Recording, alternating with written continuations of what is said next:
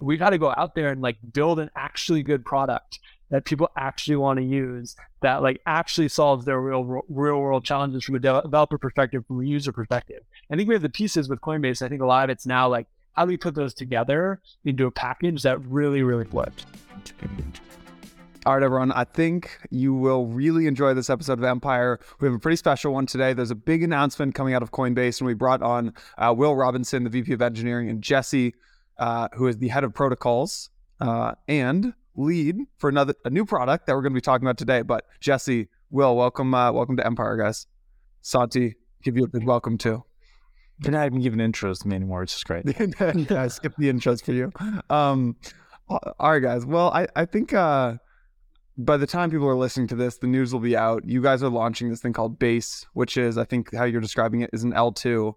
The way that I'd like to actually start is you guys might get mad at me for saying this, but the way I think about Coinbase is you guys are a Web2 company that plays in crypto. And what I mean by that is like you raised venture capital money, you have a board of directors, you're probably a Delaware C Corp, you're publicly traded, and you have done this amazing job of like moving the space forward by uh, giving people an on ramp into, in, into crypto. But really, like at the core, you're set up as a Web two company. And I've kind of watched, and Jesse, I've really you've done this maybe more publicly uh, than others at Coinbase. Like watched your guys' journey into becoming more and more of a crypto native firm. So I think the best place to start here, I'd love to just hear you guys describe that journey, and then we can get into talking about this new new L2 that you guys are building.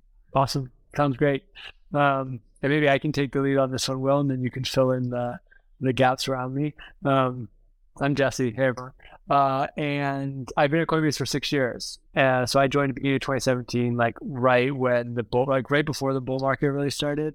Um, and I, you know, I think your assessment is largely accurate. And you know, like not only is Coinbase all those things, also Coinbase was started in 2012. like Coinbase is 10 years old, I'm a little more than 10 years old at this point. And so when we started the business, there was no Ethereum, there was no smart contracts, there was Bitcoin, and we provided a Web 2 interface for customers to acquire Bitcoin. And then over time, we had the ability for customers to acquire Ethereum and Litecoin, and then more and more assets. And I think really in the last five years, um, probably starting in around 2018, we started really proactively trying to figure out okay, like we've done this whole exchange and trading thing, and we see this future, which is the global economy replatformed onto the crypto economy, powered by millions of dApps that you know billions of users use. How do we get there, both for the broader ecosystem and for Coinbase itself? Um, and really credit to Brian for seeing that early. You know, in 2016, he wrote the Coinbase Secret Master Plan, which was like the four part plan. It's like first we're going to do the protocols, Bitcoin, Ethereum. Now we're going to build the exchange, Coinbase. Then we're going to build the consumer interfaces, Coinbase Wallet and you know Coinbase dApp Wallet, and then we're going to have these dApps that billions of people actually want to use. And that's been the master plan we've been running. But that final three to four, stage three to four, I think has been a process of trying to figure out how do we drive that. Um, and I think base is our answer kind of. It's base 3.5. It's the developer platform that I think we realized we needed internally to change the Coinbase way of building. Um, so we could start building as an on-chain native company. Um, and then once we realized we needed that internally, then we realized, oh, if we need this internally, other people probably do too. And that's why we're kind of launching it as an open ecosystem that everyone can, can build on. And so happy to go into the like details of what that journey has been over the last um, few years. But that's kind of the high level path that I think we've been on. Yeah, I, I love all that. I'll just add one thing. I think um, for historical reasons, or just where we are as an industry right now, the the the parts of the quadrant that are lit up, the quadrants that are lit up rather, are small Web three companies and large Web two companies. And as a sort of accident of history and sequencing, that those are really highly correlated. But we all see and are moving toward a world where it's going to be Web3 companies, big and small. And Microsoft, Adobe, take your favorite big software provider, will eventually have on chain components of how they build and ship software. That is a future that we are fully, have full conviction over. And if Coinbase can't be the large uh, existing software company to lead the way in that charge, then who can? So we we decided it was time to take up the mantle. Hmm. Tell us about Base, Jesse. Yeah. Um, so, like I said, you know, I think our feeling is over the last 10 years, we've done a really good job of driving that kind of like trading exchange, on ramping of funds into the crypto economy. But mostly that kind of speculative side of things has been where um, things have stayed.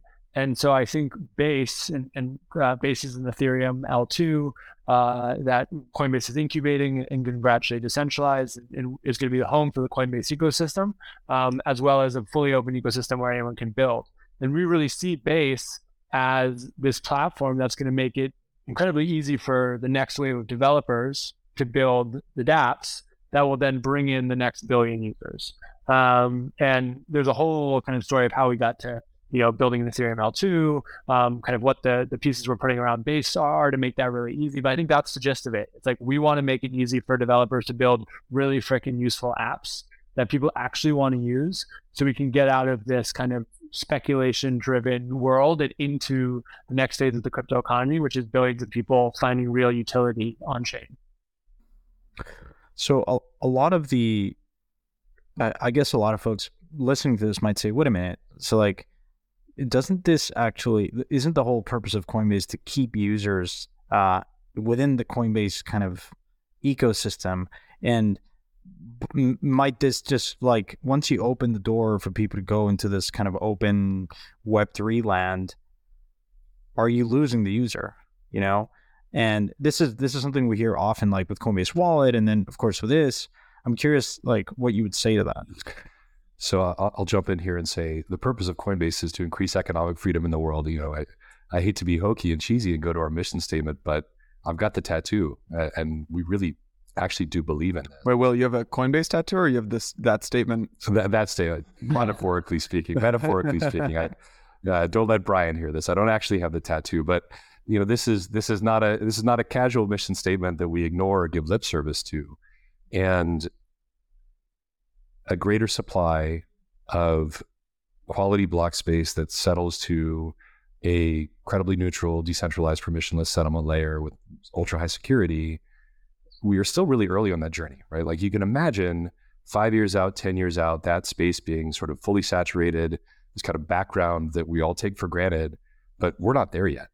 Um, so we think that the world needs more block space of that kind, and that increases economic freedom in the world.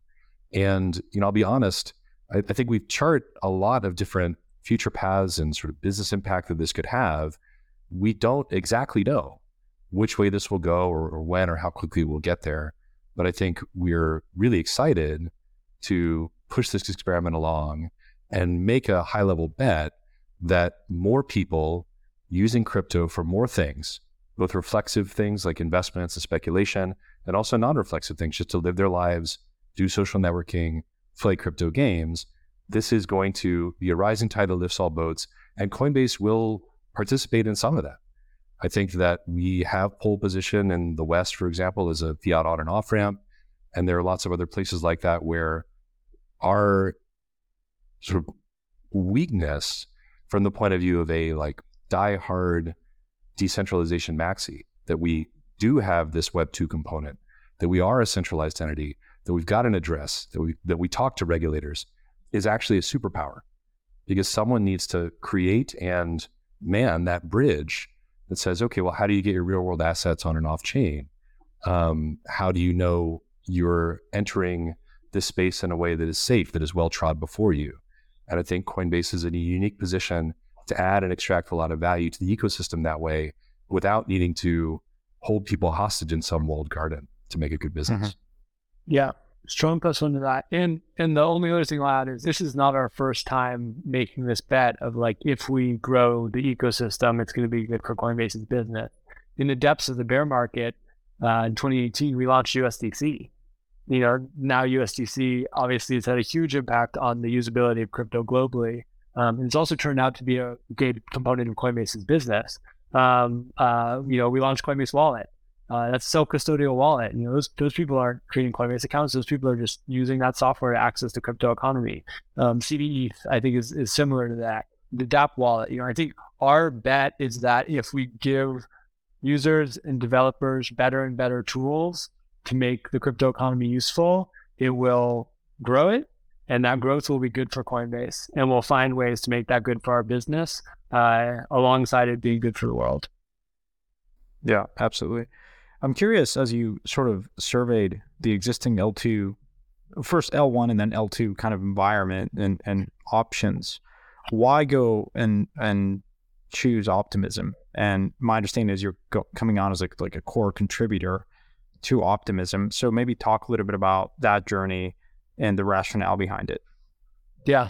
This has been a really you know diligent, thorough process that we've run over really the last year and a half, probably. Um, and I guess it started about a year and a half ago when we started working with our internal teams to try and figure out what do you need to build more on-chain products? Like what's blocking you? And what we saw, you know, through running some prototypes ourselves and, and through talking to teams was that folks were getting stuck like literally before they could start. Um, and they were really getting stuck on two questions. One was um, like literally, how do I build an on-chain product? i.e., what language am I using to write a smart contract? Am I writing in EVM? Am I writing with Rust and Solana? Am I writing the app chain on Avalanche or Cosmos? Um, and then most people were kind of figuring that out for themselves. Uh, and, and, the vast majority of kind of internal teams were by default just picking EVM because it's the most widely used toolkit. But then they were getting stuck again. It was like, okay, now I've written these contracts. Like, where do I put them? How do I make sure that's cheap enough that we can actually scale it for Coinbase users? How do I make sure that it works reliably across all the Coinbase products? How do I make sure that when I launch this thing, it's going to be like good for the Coinbase ecosystem? And people were again getting stuck being like, wow, there's a bunch of options. I want to do Ethereum L1. I know it's too expensive. I want to do L2. We don't know what to do. And so in the first half of last year, we really um, kind of did a survey of the, the first question, the how, um, and uh, talk to a bunch of teams, both internally and externally, basically align that like Ethereum and EVM is the fastest growing developer ecosystem. Uh, it's the largest ecosystem by uh, kind of overall value. Um, and from a default perspective, that's kind of the paved road that we pave for our internal teams. Um, and then after that, that kind of gave us two pieces of clarity. One is, well, if we're going to be building primarily on EVM, we need to have a clear strategy for scaling EVM whether, you know, regardless of what L2 we're picking. And so that's when we started working on something called EIP 4844, which is this thing called proto danksharding. It's going to lower fees by 10 to 100x on L2s. Um, and Coinbase, alongside Optimism, has been working on that now for a year. And, and we're, we're, we're hopeful we're going to ship it this summer. Uh, which is about a year earlier than otherwise would have happened. So that was the first thing. And then the other thing that we did was we went and talked with everyone and said, okay, like our teams want to be building on EVM. We're making that the paid road. We know Ethereum L1 is too expensive. Like, how are you thinking about L2? And we were just so blown away at the quality of talent across like literally every team working in and around the L2 space, um, across the ZK side and the optimistic rollup side. And I think as we went through that process, we actually had a pretty big perspective shift in our thinking. And I think that perspective shift was when we started, we were very much of the mindset there's going to be one L2, it's going to be monolithic. And if we like tick the wrong one, that's going to be bad for Coinbase users. It's going to be bad for Coinbase's business. Like it's almost like zero sum. And I think when we ended that process after talking to a ton of folks, I think what we're very convinced of now is that there's actually probably going to be many of these things. Um, there's going to be L2s, there's going to be L3s, and they're going to kind of all collectively scale Ethereum and increasingly become interoperable um, as this technology matures, it standardizes, to form something like a mesh or a super chain um, where you have a bunch of different execution contexts scaling the broader kind of Ethereum layer one. And I think in that world, that was that vision was the thing that kind of gave us the clarity of like, whoa, if that's the future, making sure that Coinbase has a native home like in that mesh feels really, really important. Um, now, rewinding a little bit, now, how did we, in that context, start working with Optimism so closely? Um, I, I, think a lot of it actually came from Ethereum. Uh, when we started working on EIP 4844, they were the other team that raised their hand um, about a year ago. That gave us the the context in which we were literally shipping code together. Um, that built trust. We got to go really deep on their technology, literally as we were standing up uh, DevNets for EIP 4844 to like experiment with running a rollup on the DevNet. Um, and I think across the board, we were impressed with the quality of the technology, the quality of the team, and the ethos around the the technology being open source, freely available, and something that contributes back to the underlying public good infrastructure. I think that's really, really important. Um, we believe that, like Ethereum, layer two must be open source, freely available, and something that is um, built to be as decentralized as possible, because that's the only way we're going to be able to create this global crypto economy that's open and accessible to everyone. We felt like optimism really had that those those values, that the technology represented that, um, and then obviously that we we, we built a, a, relationship through building together on Ethereum that could kind of uh, stand the test of time. So you know a bunch of different factors, but we're super excited to be working with them, and I think we're we're, we're super excited to be working with everyone. This is going to be a massive team effort. We are on day zero of scaling Ethereum. We have you know, I think there's about a million, one to two million monthly transacting users in Ethereum uh, today. Uh, we need to get that to billions. And so over the next five years, the amount of growth, the amount of opportunity for people to come together and scale this thing together um, in a positive sum way and everyone benefit from that upside just feels uh, incredible. Hmm. Can you guys explain? I think I'm not fully understanding where you guys sit in the tech stack. So actually like this sounds like an L3 to me, which is like you've got like ETH is the L1, then like Optimism's the L2, and you guys are building on Opt- on Optimism, so that's an L3. Can you explain where I'm wrong here? Yeah, great. So we are we're not building on Optimism, we're building on the OP stack, which is an open source uh, toolkit that's basically for running chains. And so what's going to happen is basically Optimism mainnet will be running here, and then Base will stand up next to it. And then what we're going to do over the next two to three years is we're basically going to figure out what's the like integration work that we do by being on the same stack so those things can actually be more and more interoperable so you can have transactions happening between them so you can have bridges happening really easily between them and so you can add a bunch more L2s or L3s that also have that same level of composability that's going to enable us to kind of collectively scale Ethereum.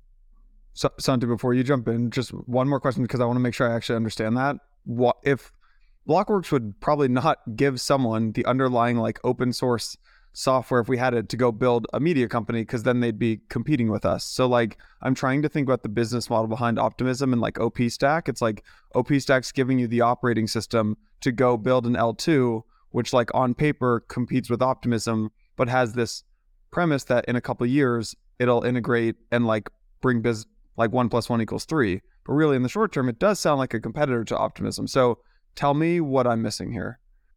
No, I think you're actually spot on in the tension. And I think that the the the thing that's allowing us to do this is kind of the, the, the trust and belief that we can build this thing that's greater than the sum of the parts. Um, and I think that's what we're working on with optimism. And one of the things we're excited about is as part of running base, we're actually going to be contributing back to the uh, like retroactive public goods funding uh, mechanism and the Optimism Collective uh, to make sure that we're sustainably funding that infrastructure alongside them. And so I feel like the the thing we are doing here is new, right? Like no, we haven't actually previously had a large public company do a agreement with an open source technology provider that also has a DAO that's building the future kind of technology infrastructure of the world. Um, this is a first, and it looks a little different maybe than other business deals. But I think the thing that's built into that is this shared belief that if we build an open source interoperable layer two, there is so much upside, there's so much growth that we're going to be able to basically find the complements uh, in the various people who are working together, make sure that they, they get to win-win outcomes. And that's exactly what we're doing with Optimism. I could be more excited to be working with them. I want to get a little bit more of the history context behind just even thinking about building base. You know, Jesse, you, you mentioned you've been around and, and looking at perhaps perhaps on the table of engineering projects that you could have had and or have at the moment. Why decide to do this now? Like, uh, what were some of the other things, or what are some of the other things on that like whiteboard that before you kind of made the decision to to like throw a bunch of engineering resources to L2s building base, like why why now? And what were some of the other things that you could have focused on instead of this. No, I think that's right. I mean, I, I've been at Coinbase for six years at this point. I spent the first four and a half years um, building and leading all of our consumer facing teams on the engineering side. So Coinbase, Coinbase Pro, Coinbase Wallet. And then mid 2021, mid 2021, um, I basically took a step back and said, like, I want to figure out, like, how do we make this change? I've been building these consumer facing products that are Web2 products with crypto in them. And, like, I want to figure out how do we unlock this incredibly talented, incredibly uh, generative business to be building Web3 native on chain products. And like Will said, I came to Will and, you know, our exec team, I think like fall of 2021 and it was like, we need to do it all. And like, we need to do it right now. And that began what was a total journey. And candidly, for me, like, felt a lot like wandering in the desert. Whereas, like, we, I think we went through four different iterations over a year where it was like, we're going to do this. And we did that for three months. We got to the end of three months and said, mm, doesn't feel quite right. Like, we're not getting the customer feedback internally that we're looking for. Um, let's like try again um, Je- Jesse, what, what what were those ideas that you guys did and then like shut down? tell tell us about the failed ones. uh, I'll yeah. So the, the two the two failed ones that were that were most recently. Um, I, and I, to be clear, I don't think I actually don't think about these things as failed. Um, uh, one was like we, I think what what basically happened is we we started having this conception of, um, like Coinbase and our broader suite of products, including the consumer interfaces, all the way down to, to the underlying infrastructure, almost as a marketplace um, where there are a bunch of different layers and something you could almost analogize to like a, an app store and app platform. Um, and that meant that we, over like a period of nine months, we basically worked our way down through the marketplace. And so the first thing that we were at was like, oh, what if like this thing is an advertising network and like that's what we're building. And what the goal of it is is to basically figure out how do we connect up the distribution of coinbase to all of these developers that are building these incredible products but right now have really inefficient acquisition tools. Like that's what token airdrops are. They're really inefficient ads products. Um, and so we we're like okay let's build that marketplace. And we built that for a little while and we learned a lot but like didn't feel like it quite stuck although we're also in the process right now of rolling out the first iteration of that, and I think it's going to be awesome. Um, uh, you know, kind of uh, a lot of that you know, came from the same place. So then the next thing we really focused on was identity um, and looking at like uh, basically could we bring a representation of Coinbase identity, including like the verified as a human, um, and, and, and potentially KYC on chain. And would that allow our internal teams to basically build products that were more tailored to the, the real human beings that were behind wallet addresses? Um, and again, there we launched uh, uh the, the, first version of the product and we're expanding on it to cb.id. Uh, we have plan, plans for the year ahead that's going to bring more Coinbase identity on chain, which I'm super excited about. But um, I think at, at, at the core, we also did feel like this is the thing. And and I think we worked to like the bottom layer of the stack, which is like we've been trying to build these products. We've been working with all these internal teams, and like when we tried to build the advertising product, when we tried to build the identity product, there I we got we got stuck. Like we tried to figure out where do we deploy these things? How do we make it low cost enough? How do we make the tooling good enough? And we came back to this question of like, how do we build? Where do we build?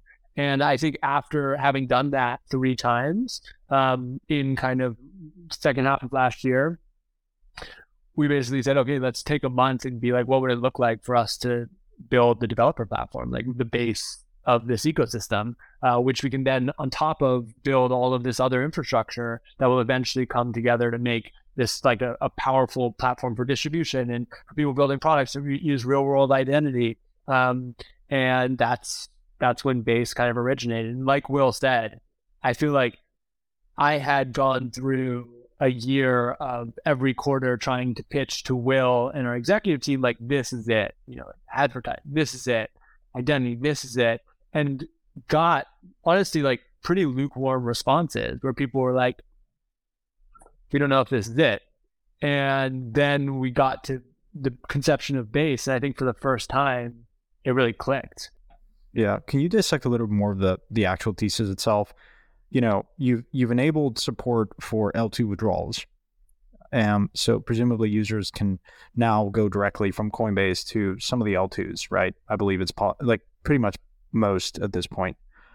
Um, so what is what is this enhancing? Like, what does this actually add?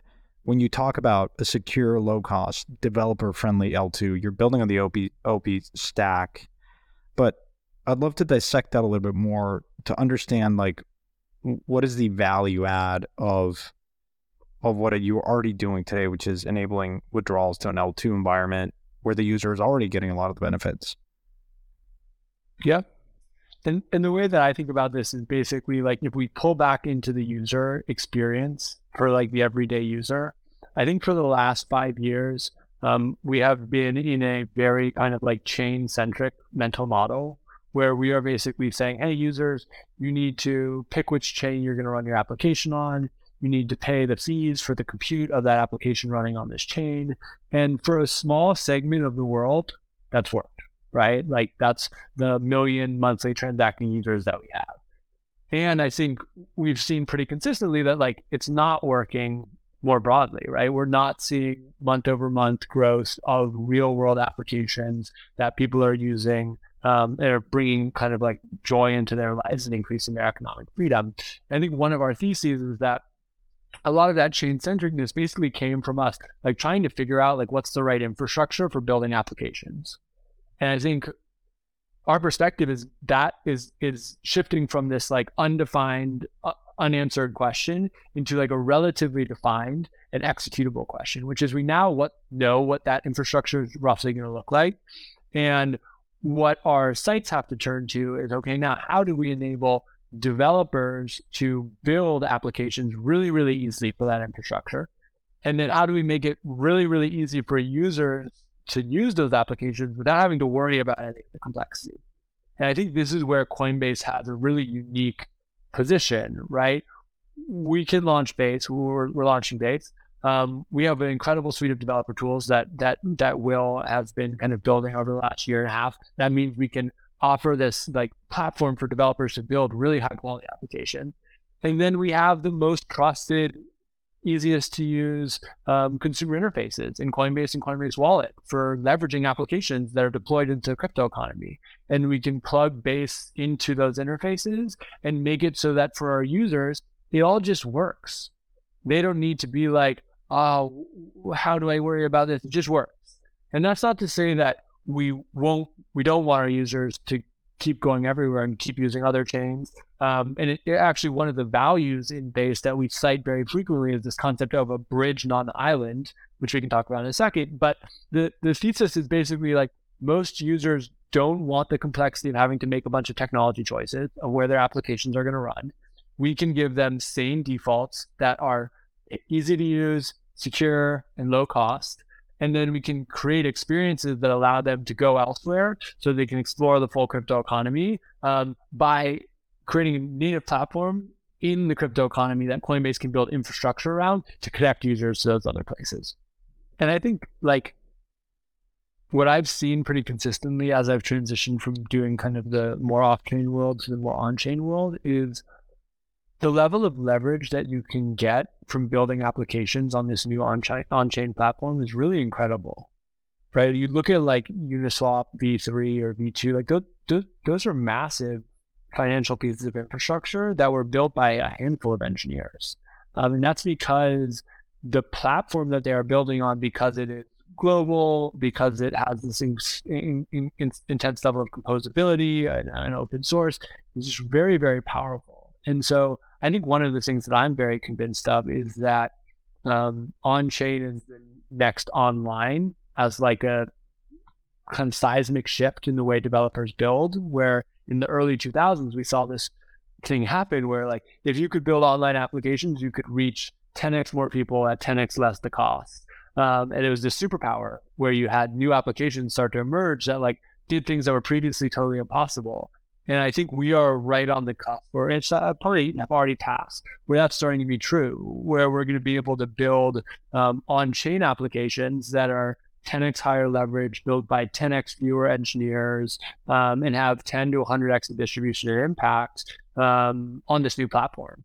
And I think that's that's what it's all about. That's why we're building Base. So we can create a, a home and a native platform where Coinbase, starting with our internal teams, but then obviously with the broader community, can accelerate that on-chain platform and make it really easy for us to think about this as like a, a business decision of like, do we want this in our legacy off-chain POA sidechain? Or would it be more efficient, higher leverage, more accessible to more customers if we put this in the kind of like new platform that's fully on chain? Yeah, let me, let me let me just maybe play devil's advocate. So one of the things, so I heard this announcement, I was like, oh, that's fascinating. Like, I love that you guys are doing this. And then, then the second thing I was thinking is like, how will Wall Street respond? Because you guys have the really enjoyable experience of being a public company, um, and so you do have to think about how the market will respond. And one way the market could respond is they're building something that could eventually compete with them. And um, like I think of Uniswap, I think of Coinbase competitors, and like there were periods of time during DeFi summer when like Uniswap's volume outpaced Coinbase's volumes, and like I think it's tough to argue that Coinbase uh, that Uniswap is not a competitor to Coinbase. I think you guys are directly competing, and with Base, some of the things that you guys will, some of the things that get built on top of Base will directly compete with Coinbase's core products. So I'm I'm curious how you how you guys uh, how you guys think about that. I think that I think that's exactly right. And I think one thing we didn't really talk about is um, just like the cultural impact that we've seen over the last six months since we've started building this. Like the it's Wait, Jeff, hard. before going into that, Yeah. I'll ask that. Yeah. Can we? Yeah, yeah. I, I want to get the answer to the competitive thing because that's one thing I'm curious, and then I'll Great. and then we can go into that. So some some basically, uh, basically the question was around like how do you think about building uh, Base will end up products that get built on Base will end up competing with Coinbase's core products, and how do you think about that trade off? Yeah, yeah. Um, so I think again, going back to kind of Brian's secret master plan that he wrote in 2016, which always blows my mind. Um, I think we from the beginning have felt that there's going to be thousands or millions of dApps that create the billions of uh, users that come into the crypto economy. And uh, we're not the first company to kind of like see a platform shift happen in that way and anticipate it and engage with it and make that something that's you know successful for our business. I think Apple is the canonical example here, or Netflix is another great one, where those were um, you know large scale consumer companies that were aggregating user demand and basically saw, hey, we're about to experience a massive platform shift. For for Netflix, it was digital. For Apple, it was mobile. And both of them said, okay, what if rather than us being kind of the sole point of distribution, us being the one that built the product, we figure out how to build the platform that we can obviously still distribute first party products on, but also create a level playing field for third parties to build businesses on. And if we can do that, couldn't that be so much more than us just doing everything ourselves? And I think that's that's the same bet here.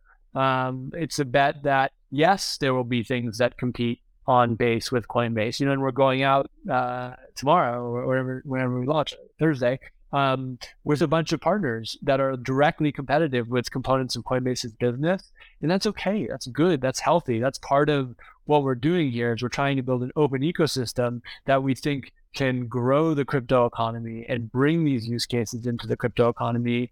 And we're confident that Coinbase and Coinbase's business will only benefit from us going from a million monthly transacting users to a billion monthly transacting transacting users. The pie is so so big, um, and if we can enable that next wave of growth, um, we're gonna we're gonna we're gonna have a lot of upside for our business. I think this is something that is, I mean, not to get into too much of the psychology of Wall Street, but you know, time and time again, they don't seem to understand. Like when social media was coming around, like Facebook was doing its IPO, like they didn't get it. Like that, it was all about like you know how social, like they didn't truly understand the power of social networks. Um, and in this case, like it's it's actually like pretty. I'm not surprised that they're not getting this open source model uh, and how it actually works. And you're seeing like a public company like kind of like morph out of its current shell and like move into different lines of businesses. And as you said cannibal like admittedly like cannibalizing certain lines of businesses. Um but you're right. I mean if if this is really going to work you're you need to believe that this space is going to grow to billions of users. Otherwise just close shop. Like it, it's just a side experiment. It's Yeah, it doesn't I really think matter. this is- you know this is, you know, reflected in Wall Street still primarily thinking about us as an exchange or a consumer brokerage, whereas internally for the last two years, our North Star is we're going to be the gateway to Web three. That's like that is the is the exchange a part of that vision? Absolutely. But being the gateway to Web three is just from our perspective such a huge opportunity. It's it's the gateway to the crypto. You're still gonna you're going to need a, an on ramp, a credible, really reliable, trustworthy, like on and off ramp, and then you're gonna you're gonna allow people to interact in this you know app store of sorts, um, and then ultimately come back to to Coinbase to do other stuff, right? Um, I want to do also touch on um, we recently had Will uh, had a power outage, uh, and I think it's fairly symbolic to what I want to ask next, which is sometimes you see attention of like projects that want to build on a particular chain, and then either you know you have these like competing L1s, like you have the EVM compatible like avalanches of the world. They took a lot of like the source code of Ethereum and and, and design and then like modified their own because admittedly it was like they had their own token they could control more of their destiny. Then you have stuff like Cosmos where like you can just fork the SDK, like Tendermint's pretty battle tested.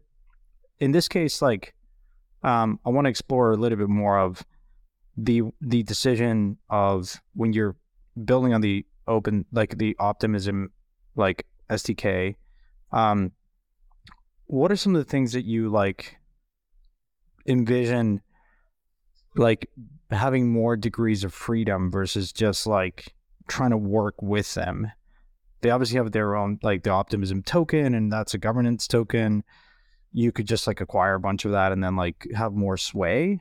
But here you've decided to like just take their SDK and like build your own base, which I don't think is going to have a token, or at least you don't plan on having a token. So, what kind of relationships are you going to have with developers? Um, of like what kind of committee of like there, there's there's going to have to be things that are going to have to be you know determined by a committee so i'm kind of curious how all this is going to work great question um, and first thing I want, I want to be clear about, we're working super closely with Optimism on this.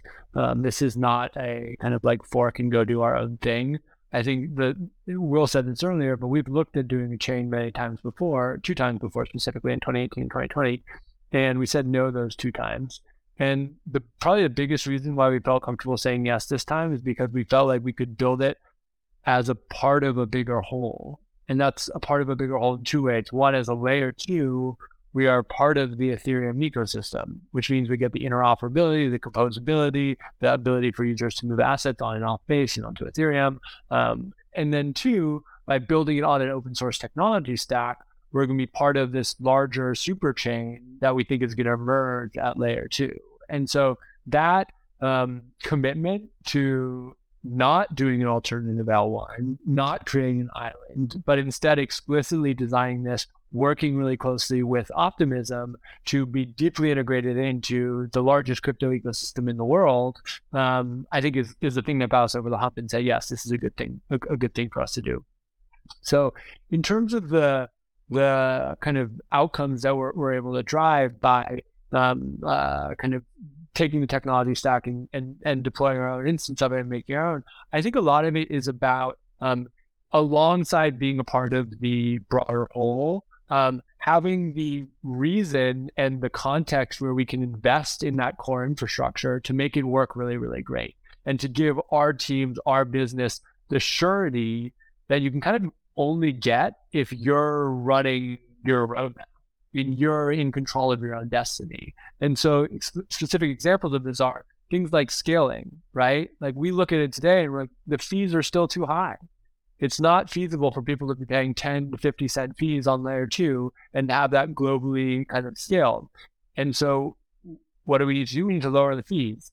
Before, we could do that and out of the goodness of our hearts, and it would help the ecosystem. But now we're in the trenches every day, trying to run our own chain, trying to figure out how do we make this work, how do we make this scale, how do we make this more effective for our business, and that's a massive motivator for us to put more resources, more energy, and to, to set our own timelines on getting that chain to scale. That's one example. Another example is account abstraction, which Will mentioned, where it's like today wallets, they're still too hard to use Um, that's a mix of wallet interfaces, but then also chain level infrastructure.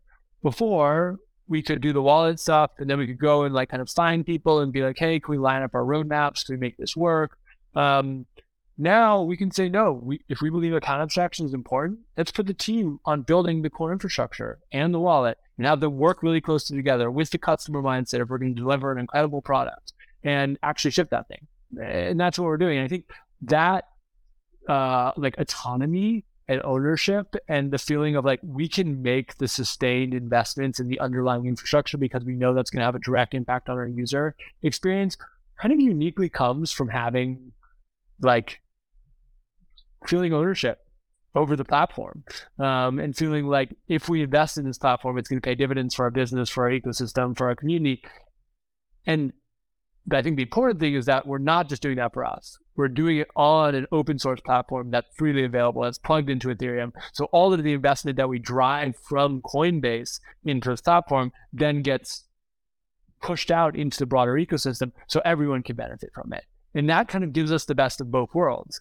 Um, we can be a part of the larger ecosystem and we can have our own home that drives that investment and, and puts the full force of Coinbase's you know, capabilities behind scaling the underlying infrastructure, which I think is the big, the biggest blocker right now for us making the crypto economy happen. Yeah. Um, in open source, a lot of the the value capture and like continuity really rests on having a token, I believe, um, versus traditional open source. Um, now we can talk about like there are different kinds of tokens, and value accrual is still TBD for some, but nonetheless, um, to incentivize developers, like tokens become a really valuable currency. I think. Um, do you envision Base having a token at some point? So we have no plans to have a token. Um, I think our thesis is that tokens obviously have been an incredibly powerful tool for driving activity. Um, but also sometimes they have obfuscated what has been a lack of product market fit for either like protocols that are products or chains that are platforms uh, for people building on. And I, I'd go so far as to say that from a developer perspective, I, I think Ethereum is probably the only chain at this point that has real product market fit um, in a scaled way. Maybe there's some other ones that are very early on, but I'd say Ethereum has real product market fit for like large scale financial use cases um, from a developer perspective. And then you have a bunch of other players that are basically trying to figure out like, how do we find product market fit for developers who are building dApps that can reach like massive scale? And I'd say everything is pretty much pre product market fit at this point. And I think what we're seeing a lot with tokens is we're seeing people compensating for a lack of product market fit uh, as a result of technology not being there or whatever by saying, hey, like we're going to use an incentive to drive people here. And I think that that's reasonable, right? You can use incentives to kickstart markets, but I think our thesis is that that's not the only way to make this work. The other way to make it work is to build a platform that has real product market fit.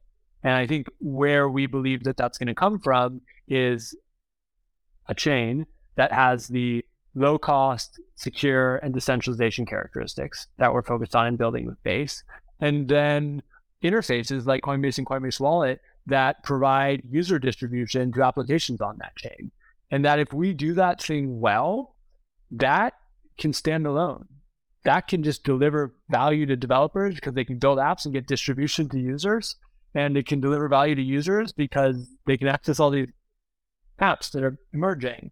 And so I think one of the things that kind of gets me excited about not having a token is like we're running on the metal, right? And like we got to go out there and like build an actually good product that people actually want to use that like actually solves their real real world challenges from a developer perspective, from a user perspective.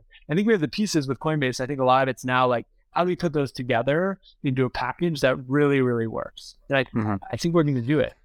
Yeah. When you talk about like the the actual metal itself, like you, you mentioned in in the kind of earlier parts of the episode of this idea being a, a bridge, not just for optimism, but like other L2s, potentially other chains. Talk to us a little bit more about how you envision that process, that sequence happening. Yeah, you know, this is a value. The value internally around base is, uh, there's a few of them, but the, the one that is it's a bridge, not an island. Uh, that's the thing that we like hammer home into our teams. And, and, what that means is in building base, we do not want to create uh, island where we are locking users into Coinbase products, where we're locking into them into like our part of the world. Instead, we want to think about it as a way where we can take users who are currently off chain, bring them on chain into a reasonable default that has a great foundation, and then basically build on chain native bridges and interfaces from that home into all of the other parts of the crypto economy. And so, in that way, Base basically becomes this vehicle through which we can bridge users from the off chain world into the entire crypto economy. So that's the kind of like vision. Um, uh, that that's the approach that we're taking in terms of how we actually do that. Um, obviously, you know, the way we're building this as the Ethereum L2, we're going to have that bridge to Ethereum by default. Um, that felt really important to us because it's, you know, the largest by TVL, largest developer ecosystem, uh, most interconnected from a hub perspective. By building on the OP stack, I think we are uh, working to basically figure out how do we build an interoperable, standardized, open source, freely available layer two that anyone can run and basically plug in. That's going to take time um, you know, over the next one, two years, I think, for us to figure out exactly how do we make that work as well as it can.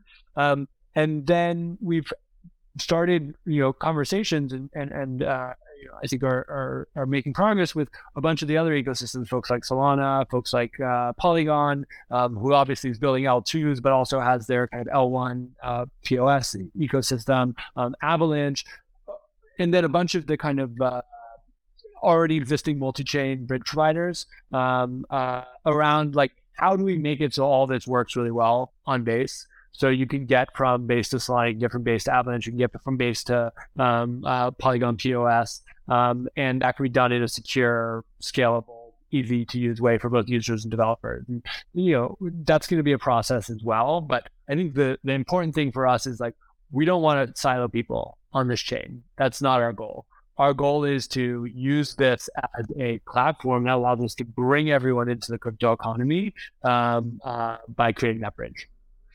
Jesse, you may, will uh, will this be permissionless or permissioned at the beginning to go build on top of? Permissionless, fully permissionless. And yeah. and do you think do you, do you think that Coinbase will end up building so obviously you will want as many devs as possible to come build on it. I'm assuming you'll i think i saw you'll do like an ecosystem fund. I think that you guys are announcing that as well. Do you um do you think that coinbase will also start to break out teams to go build on this? And and if so like what could you envision building there? Yeah uh, definitely. I mean coinbase already is starting to to have teams build on base. And i think again there the, the perspective so are going to build on base base is probably going to be the default. It's going to be the hub but we want to make sure our products are accessible everywhere. And so let's say we launch an identity product, maybe we're going to put all the rights and the data on base, um, but there should be interfaces where you can go and use that identity on Optimism mainnet, on Ethereum, on Polygon, on Solana, and, and, all that should just work. And and we think that that's really possible, um, uh, and that the technology is there to basically make it so you can um, have that interoperability across chains. Um, so, so teams at Coinbase are already starting to, to do this. Um, some of the things that I'm uh, really excited about, obviously, identity. Um, we we started, uh, we rolled out our cb.id ENS integration, where you can claim a subdomain of ENS cb.id. Um, that's free for users. Um, we're doing work to bring that on chain and make that more interoperable, composable. Um, there's a lot that we're we're doing and, and thinking about around distribution. Um, how do we basically make it so application or protocol developers uh, can say, hey, we're looking for these kinds of users, um, and we can help them find those users uh, in the Coinbase user base and make that a win-win for the developers and for the users um, by kind of connecting up those incentives. Um, so that's another one uh, that I'm really excited about. I think all of the financial services um, uh, offerings I'm really excited about. You know, if you go into Coinbase Wallet today, or you go into our DApp wallet in Coinbase, you you you we have first party interfaces for swap for bridge for borrow for lend. Um, those are powered by third party applications and i expect we're going to continue having them powered by third party applications but we also have the first party interface that feels really important and so those things are going to come to base and, and, and be supported and, and so so you don't actually like base. if you don't so like right now I, I haven't actually gone into that and to see like the swap and borrow and lend. I, I got to play around with that but like let's say like swaps is powered by I don't know Matcha or like or zero zero x or like a Paraswap. I don't know who powers it, but um, w- like if I were Coinbase, I would think about I want to eventually own that. So could we one day see Coinbase build their own Uniswap like competitor or you know on top of base or like build their own swaps mechanism on top of base and and try to actually own that relationship I think you know, uh, as we've talked about, this is like an ecosystem. We want it to be an open ecosystem, and in that ecosystem, we expect that we'll have first-party applications and and third-party applications. And I think the the thing that becomes problematic in an ecosystem is if the first party starts to crowd out all of the third-party applications. And so I think that's the tension, right? Like if we went and said, "Hey, we're just going to replace every DApp out there," I don't. I think maybe that would short term be good for Coinbase, but in the long term, I think it would mean users would be less likely to use our products because at the end of the day, the ecosystem, the, the crypto economy is the thing that's going to be the most creative, and we're going to have some wins in there. We're going to find the places that we can uniquely contribute. Well, we can't do it all. We're like we're a big company, but we're not that big a company, and no one company can do it all. And so I think the the goal for us is to figure out where the places that Coinbase can uniquely contribute value um, and how do we uniquely contribute that value, um, enable developers, uh, and also leverage the incredible brilliance, the incredible products that developers the ecosystem are building to offer great experiences for our customers. Hmm. I think as we start to wrap this up, oh, actually, actually, I have one more question here. You you might have already explained this, or maybe I just uh, wasn't smart to follow along enough here. But uh, the business model, Jesse, like when I think about the business models of L2s, like the way I understand Arbitrum, for example, is like one, they've got the token that can help fund the business, but also like they auction off the sequencer. Um, and there's like an MEV component as well. Like, what is the business model of Base? Yeah. So I think the the long term goal from a, a, business perspective is create more applications that users want to use.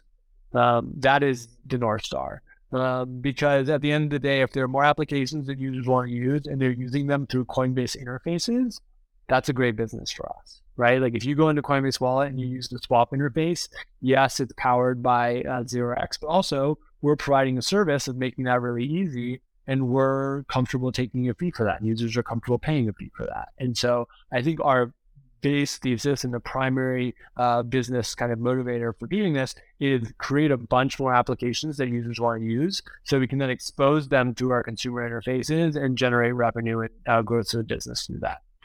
So that's the primary kind of motivator. Create more innovation, more useful applications, and then uh, let those kind of get surfaced through, through the consumer interfaces.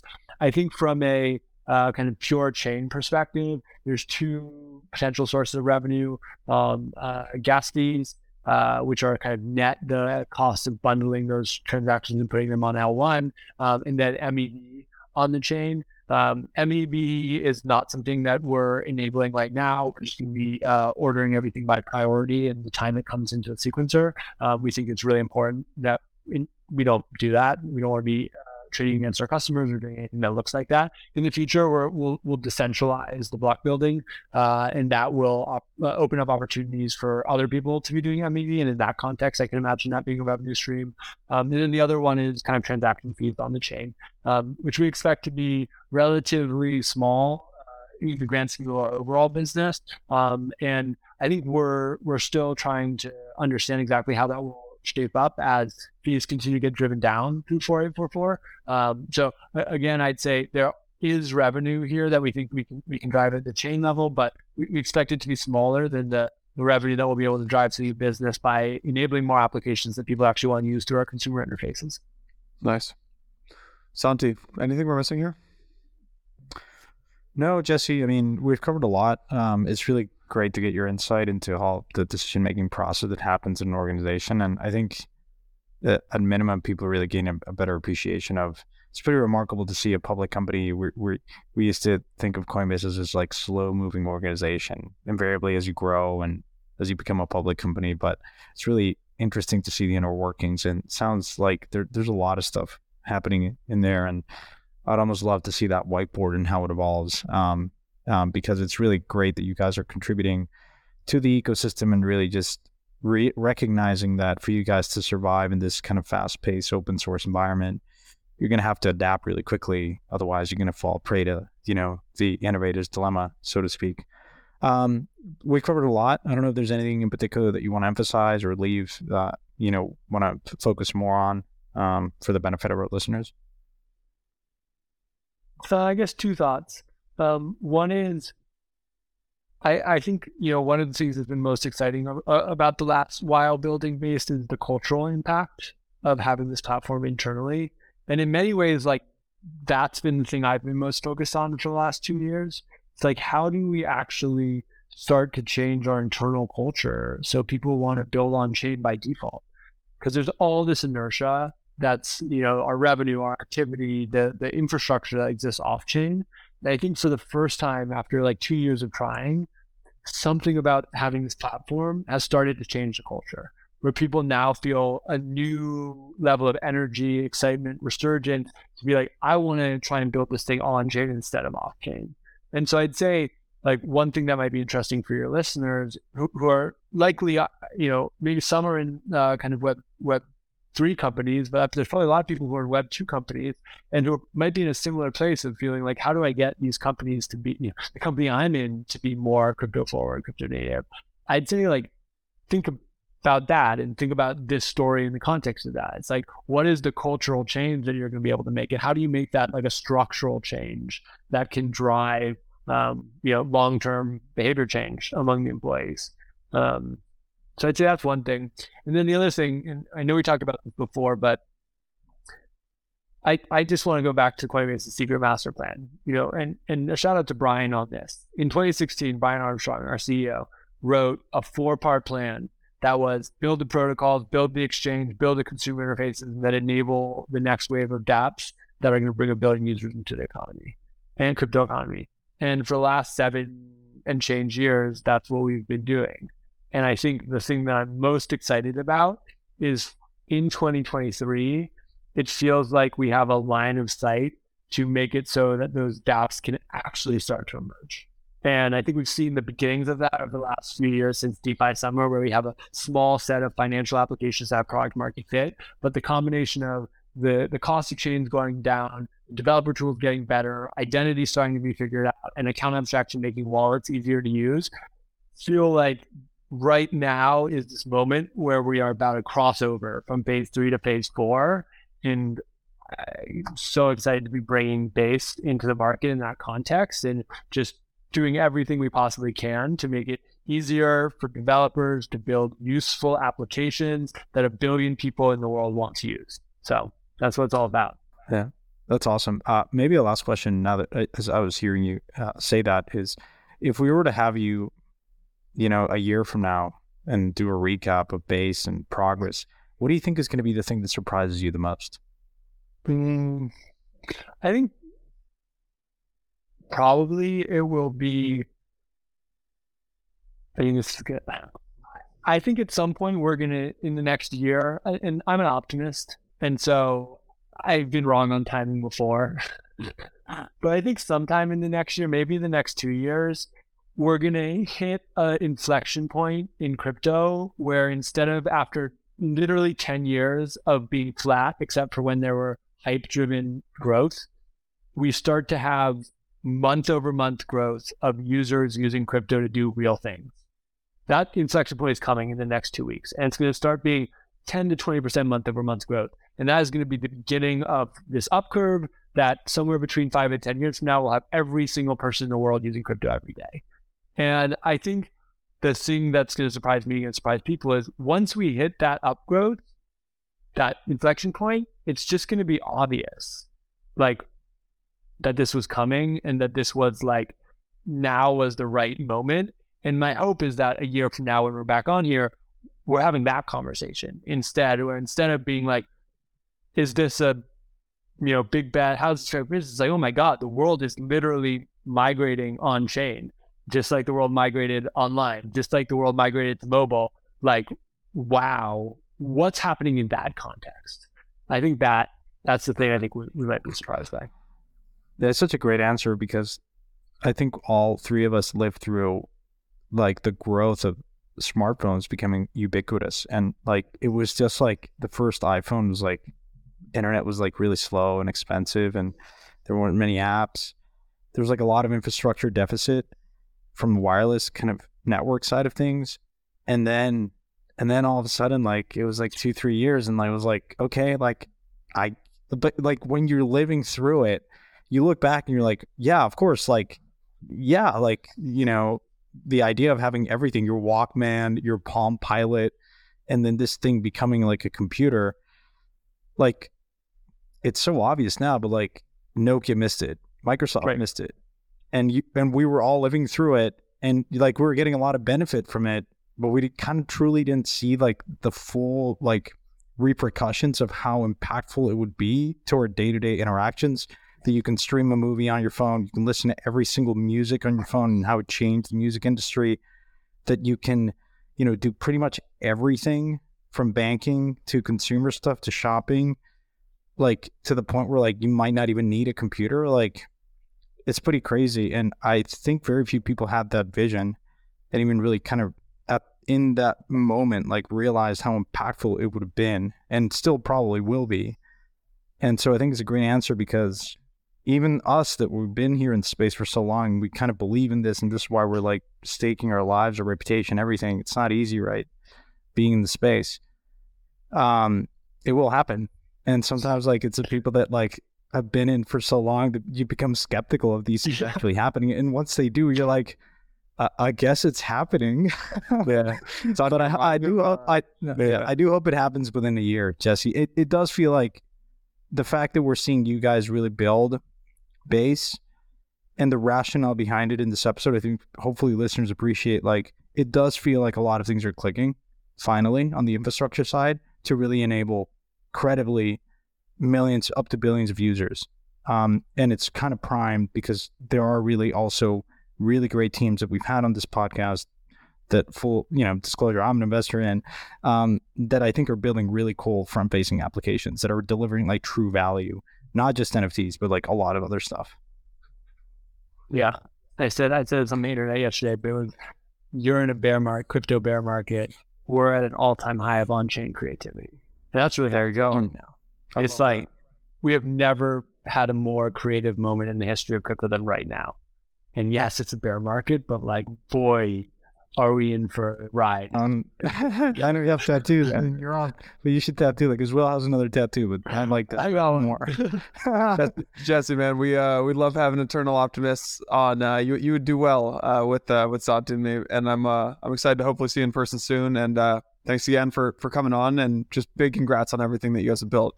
Definitely rooting for you, and uh excited for you. yeah, congrats, guys. Fun. Pleasure having you guys, and, and we should definitely have you on in, in a year from now. Love it. Let's do it. Cheers.